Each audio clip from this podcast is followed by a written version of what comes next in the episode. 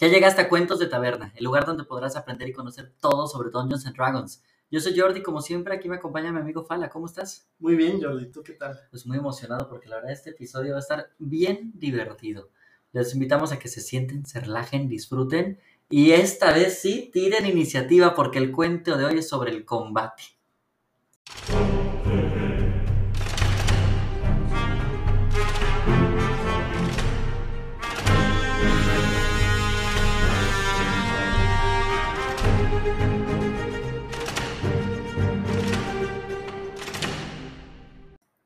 Sus personajes están avanzando por una caverna. La caverna es húmeda, es larga, es oscura y no saben bien lo que está pasando. Y mientras siguen caminando y caminando, después de un largo tiempo, de repente enfrente de ustedes ven un ojo, luego ven dos, ven tres, y varios ojos empiezan a aparecer enfrente de ustedes. Una criatura, un monstruo se les está apareciendo, lo que ustedes reconocen como el enemigo que han buscado por un gran tiempo. Ahora sí, ha llegado el momento del combate. Tiren iniciativa. ¿Y qué es eso que acabamos de ver? Pues uno de los combates que tanto nos gustan.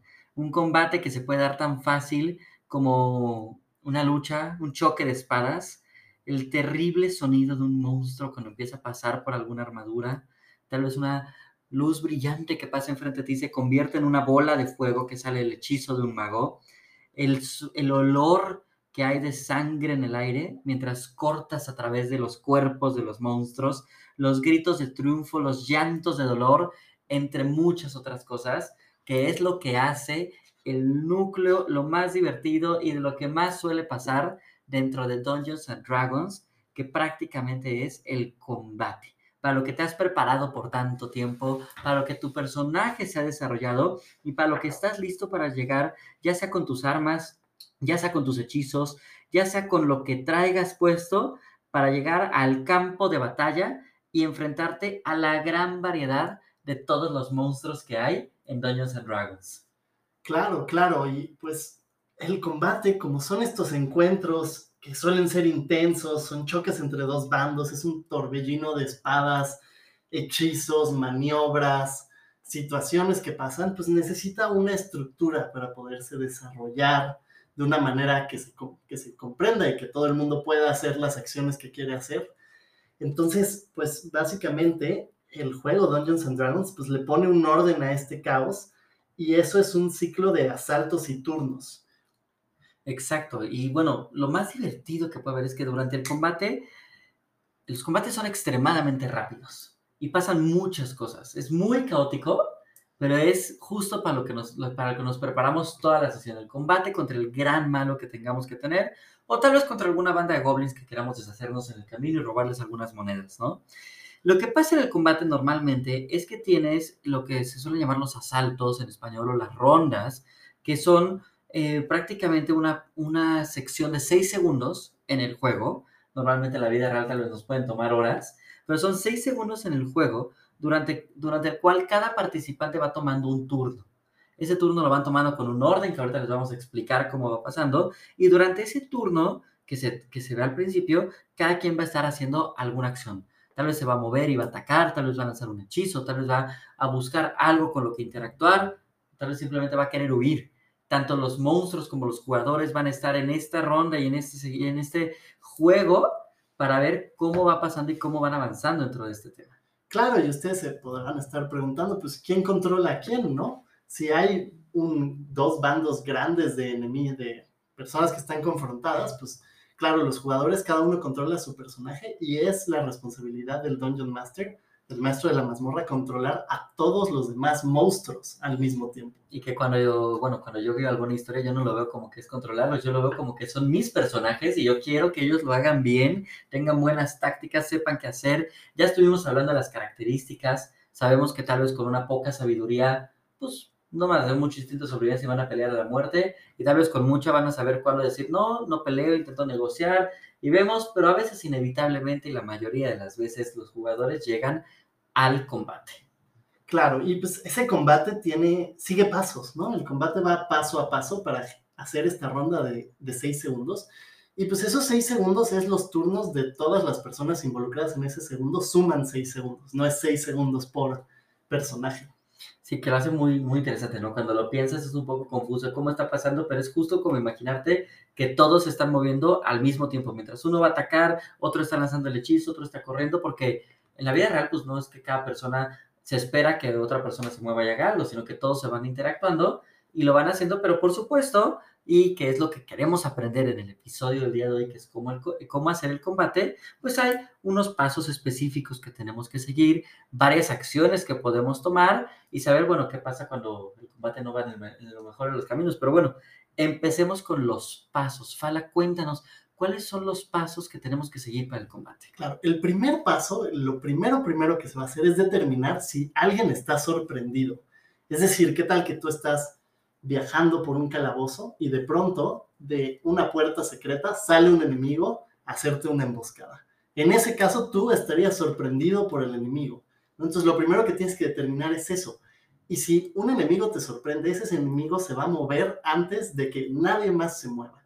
¿no? Esa es la gran ventaja de la sorpresa. Sí, en pocas palabras, si te sorprenden, pues pierdes tu primer turno. Exactamente, exactamente. El siguiente paso que se va a hacer es establecer las posiciones, es decir, dónde se encuentra cada uno de los personajes que está en este mundo, ¿no? ¿Qué tan lejos están unos de otros? ¿Dónde están relativamente al espacio?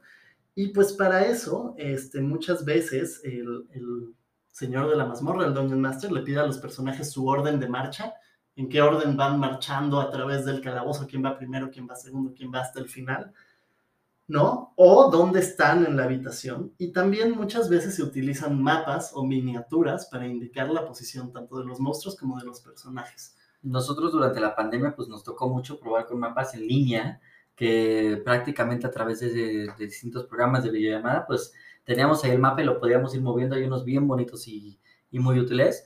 También nos tocó incluso combates verbales, que simplemente nos teníamos que imaginar dónde estaba y llevar un poco el rastreo de cómo estaba la situación que al final pues ese orden es muy importante porque te dice quién está más cerca, quién está más lejos y por lo tanto a quién tal les van a atacar, este, o se va a volver un objetivo más importante, que no significa que es quien va a atacar primero, ¿no? Ese es otro tema. Exactamente. Y de hecho es muy interesante porque también depende mucho del estilo del, del Dungeon Master. Si él prefiere que los combates sean con lo que se le llama teatro de la mente o en la imaginación todo, o eh, él y los jugadores prefieren un combate más táctico, con miniaturas y movimientos específicos. Entonces también a veces depende del tipo de combate. Si estás peleando contra un solo bandido, a lo mejor es mejor irse al teatro de la mente y hacer esa interacción más rápida, que si es una pelea importante, a lo mejor prefieren todos un combate más minucioso. Oye, pero ya que tienes las posiciones, ya sabes quiénes se van a sorprender, luego tienes que saber cómo deciden quién va en qué orden. ¿Cómo funciona esto de la iniciativa? Claro, y esa es una de nuestras frases favoritas en este canal, bueno, en este podcast, que es tirar iniciativa. Y lo que significa, todos los personajes tienen un indicador de iniciativa que depende de su destreza, y es qué tan rápido reaccionan. Eso es su modificador. Qué tan ágiles son para moverse primero que el monstruo o que sus compañeros. Entonces, digamos, si eres muy ágil, te vas a mover más rápido tal vez que el monstruo, que tus compañeros, y tú vas a atacar antes que ellos. Pero si el otro es más ágil, te va, puede atacar primero a ti. Exactamente. Y una vez que ves tu modificador, que normalmente es más uno, más dos, más tres, más cuatro, depende de, de tu personaje, vas a tirar un dado de 20 lados y a lo que te dé le vas a sumar tu modificador y se va en un orden descendiente, es decir, el que tire más alto se mueve primero, el que tire después se mueve después, y así sucesivamente. Ahora, si tiras igual que tu compañero o que un monstruo, se hace una tirada de desempate hasta que uno de los dos salga arriba que el otro. Ok, entonces ya sabemos quién se sorprendió para que pierda su primer turno, ya sabemos dónde están y ya sabemos en qué orden van a ir. Ahora sí nos toca empezar el combate. Ahora sí nos toca tomar nuestros turnos. Exactamente, ahora nos toca tomar nuestros turnos. Ahora, en cada turno tú tienes distintas cosas que puedes hacer. Normalmente, eh, tú puedes escoger el orden pero hay, distintas, hay distintos temas. Puedes hacer tu movimiento. Ahora, el movimiento, cuando ustedes lo vean en Dungeons and Dragons, lo van a ver de una manera curiosa. Van a decir, oye, mi velocidad es de 30 pies. ¿Qué significa eso? ¿Cómo que la velocidad es 30 pies y eso es una medida de la distancia? Bueno, realmente es la distancia que te puedes mover cuando sea tu turno. 30 pies tal vez es el promedio, algunos tienen más o tienen menos, pero eso te ayuda a saber cuánta distancia te mueves en ese turno que es parte de la ronda de los 6 segundos. Exactamente, y de hecho cuando se juega con mapas, si ustedes ven los mapas de combate de, Dungeons and Dragons y los buscan en internet, van a ver que tienen recuadros que están marcados en el piso. Y esos recuadros por lo general son 5 pies cada uno. Eso quiere decir que te podrías mover más o menos en promedio 6 de esos recuadros por turno. Buenísimo. Entonces, puedes moverte. Puedes moverte un, parte de tu velocidad. Otra cosa que puedes hacer es tomar una acción, que ahorita vamos a entrar en detalle cuáles son esas acciones, y pues te puedes mover de nuevo, tú puedes escoger el orden, puedes hacer alguna actividad que pueden ser cosas muy, muy, muy simples y muy rápidas, como por ejemplo eh, utilizar un objeto tal vez, o eh, tal vez recoger algo que estaba en el suelo, ponerte una máscara, no sé, algo muy sencillo. Y también lo que puedes hacer es tomar una acción eh, adicional, las bonus actions, que algunos de los temas lo permiten. Y también durante tu turno lo que puede pasar es que puedas provocar una reacción, que es que si alguien tiene una acción lista, tal vez la, active, o si alguna criatura se va lejos de donde estás tú, puedes tener un ataque de oportunidad. Pero lo más importante y donde entra más el detalle es justo en las acciones. Entonces te puedes mover, puedes tomar alguna actividad, puedes hacer alguna acción adicional, puedes generar alguna reacción dependiendo de lo que esté pasando, pero lo más importante es que durante tu turno puedes tomar solamente una acción salvo que tengas alguna característica que diga lo diferente, y hay muchas acciones que puedes hacer. Claro, la primera de ellas es atacar, es lo primero que puedes hacer, ¿no? Eh, bueno, es una de las cosas que puedes hacer y puedes atacar ya sea a distancia, con un arma de, con un arco, puedes aventar una daga, puedes aventar una piedra, o puedes atacar cuerpo a cuerpo. ¿No? Y pues básicamente si vas a atacar cuerpo a cuerpo, eso quiere decir que la cosa que estés atacando tiene que estar, digamos, cerca como para que la ataques, ¿no? No puedes atacar a distancia con tu espada a menos que la avientes. Por supuesto, ¿no? Y bueno, esa es, creo que es la acción que más usamos, ¿no? Que es atacar. Y normalmente puedes atacar ya sea con algún arma cerca o distancia, o también lo puedes hacer, que es otra acción que tenemos la posibilidad de hacer, que es este, lanzar un conjuro hacer algún hechizo, algún conjuro, que vamos a tener un episodio completo para explicar esa dinámica, porque puede ser bastante enredada, pero la verdad es, es, increíble. A mí me encantan todos los, eh, personajes que hacen magia, pero esa es otra de las acciones que puedes hacer. Y normalmente cuando haces alguna de estas dos, vas a tirar un dado de 20 lados para ver si lo logras, si logras tal vez hacer el ataque o que logre entrar. En algunos hechizos es diferente, algunos tienen algunas tiras de salvación o algo por el estilo, y luego ya vas a tirar para el daño, pero dentro de esto puedes tener pues, dos grandes posibilidades que son los extremos, que es que puedes tirar un 20 y un 20 natural, o sea que en el dado diga 20, no, que, no con modificador, es prácticamente éxito garantizado y el 1 es un fracaso garantizado de lo que estás, de lo que estás haciendo, que normalmente se da justo en eh, estas acciones de atacar o de lanzar algún hechizo. Claro, otra de las acciones que puedes hacer es, es correr que, significa usar tu acción para correr el doble de tu velocidad. Es decir, si normalmente vas a corres 30 pies, pues te podrías mover 60. Y es si quieres alcanzar a un monstruo, si estás persiguiendo a alguien que está corriendo del combate y lo quieres taclear, puedes correr detrás de él. Que hay que, cuando corres, cuando haces el, el dash, pues prácticamente ya no atacaste, porque como solo puedes hacer una acción, o corres el doble o atacas. Y claro que puedes ver esos temas, ¿no? Otro tema que tienes, por ejemplo, es destrabarte, que es el, disengage, como le llamamos, que es cuando, en pocas palabras, eh, tu movimiento no va a provocar ataques de oportunidad.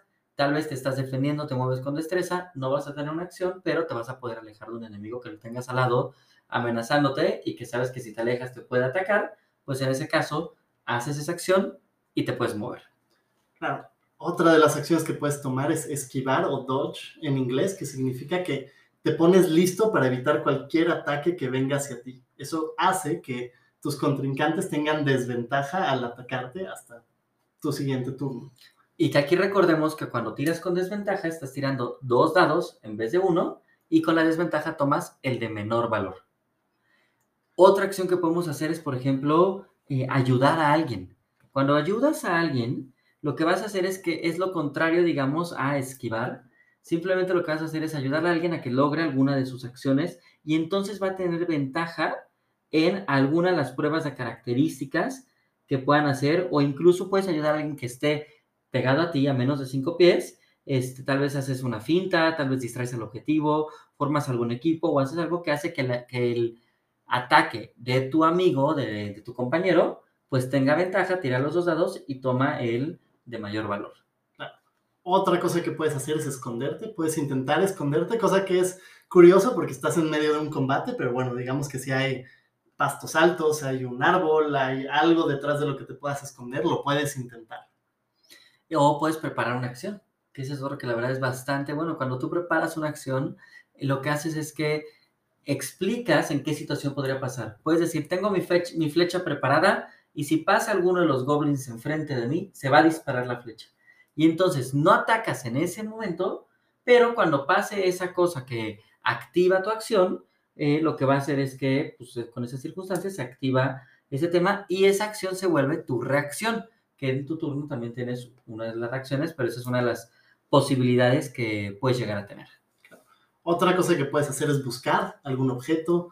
Por ejemplo, si necesitas quitarle a los enemigos una llave y en el combate esa llave se cae al piso y se, mezcla entre paja y, demás, puedes agacharte para buscar el objeto que necesitas. Y en algunas de estas igual y te pide el dueño de la mazmorra eh, alguna prueba, tal vez te dice que tienes percepción o que tienes investigación, dependiendo de qué tan difícil sea y dependiendo de qué tan obvio sea lo que, lo que haya pasado, pero bueno, en tus seis segundos tienes pocas posibilidades de lo que estás haciendo.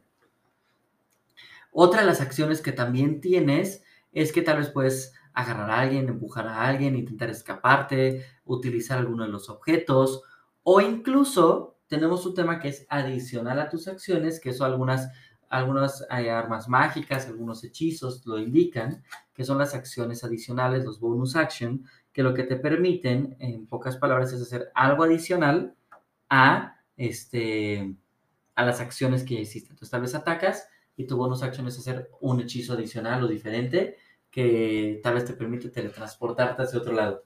Claro, y otra de las cosas que vimos que son las reacciones, las reacciones son una acción que tomas que es fuera de tu turno, es decir, es en, en el turno de alguno de los monstruos, que puede ser cumplir una situación específica de cuando preparaste una acción, o hay algunos hechizos o características especiales de los personajes que te permiten tomar reacciones. Ahora, solo tienes una reacción por ronda.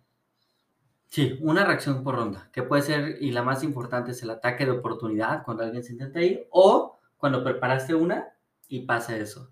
Entonces, digamos, ya saben cómo empieza el combate y a partir de ahí puedes hacer varias cosas. Una es moverte, otra es tomar una acción, que puede ser atacar, hacer un hechizo, correr, destrabarte, esquivar, ayudar a algún compañero o esconderte. Tal vez preparas una acción, tal vez buscas o utilizas algún objeto, tal vez este, fuera de tu turno este, de, tu, de, tu, ronda, dentro de tu turno, dentro de la ronda, eh, generas alguna reacción y eso es parte de lo que vas a estar haciendo.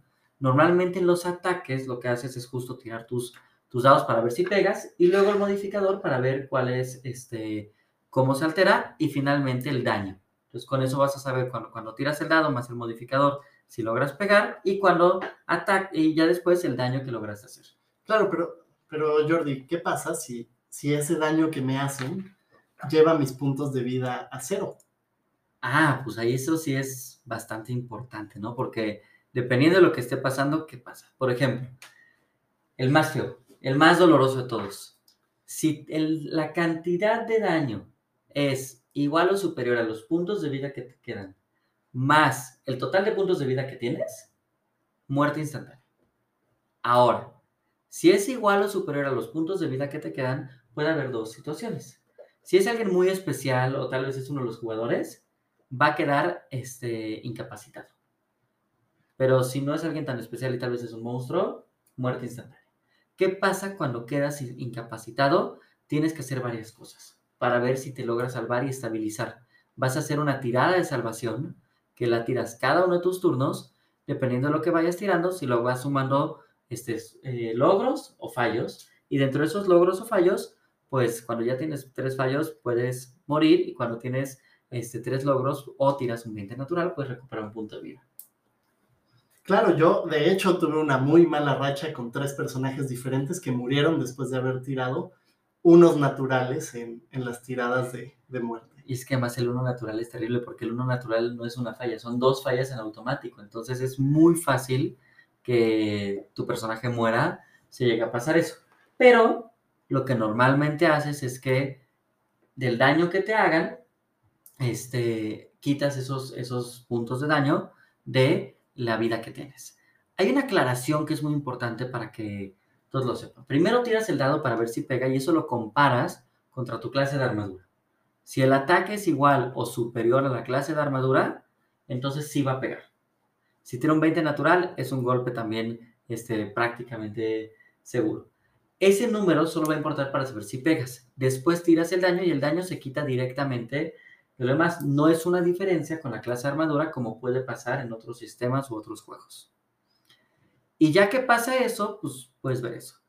Pero ahí lo que pasa, pues es que justo tuviste todo el combate, tuvieron las acciones, se va moviendo, los monstruos también hacen lo mismo. Los monstruos pueden tener las mismas acciones, pueden atacar, pueden intentar destrabarse y huir, pueden intentar este, utilizar algún objeto, esconderse, entre muchos otros temas. Y poco a poco, pues el combate se ve desarrollando. Igual y alguien dice, oye, hasta aquí llegué y no podemos, ¿no? O en algunos casos, pues tal vez van a lograr matar a todas las criaturas de un lado o del otro. Puede haber alguna victoria, puede haber alguna derrota, pero pueden pasar muchas cosas durante los combates.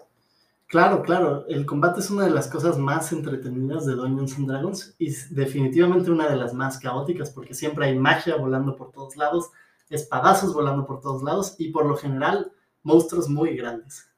Y bueno, creo que esto además es como una, una pequeña guía de lo que les podemos decir. Si ustedes ven varios de los libros que existen, van a encontrar una cantidad de cosas que hay. Hay libros de Dungeons and Dragons enteros dedicados a cosas en el combate, por ejemplo, a características o detalles de los monstruos, algunos tal vez pueden atacar más de una vez en, su propio turno, a detalles de los hechizos o acciones específicas para cómo hacer el combate si estás abajo del agua, si estás montando a caballo, entre otros temas, pero hoy queremos que se queden con los temas más generales, más básicos, incluso eh, lo, lo, que les sirva para empezar a hacer combates dentro de Dungeons and Dragons. Claro, y pues bueno, si les gustó el cuento de hoy, por favor acompáñenos la próxima semana para un relato más.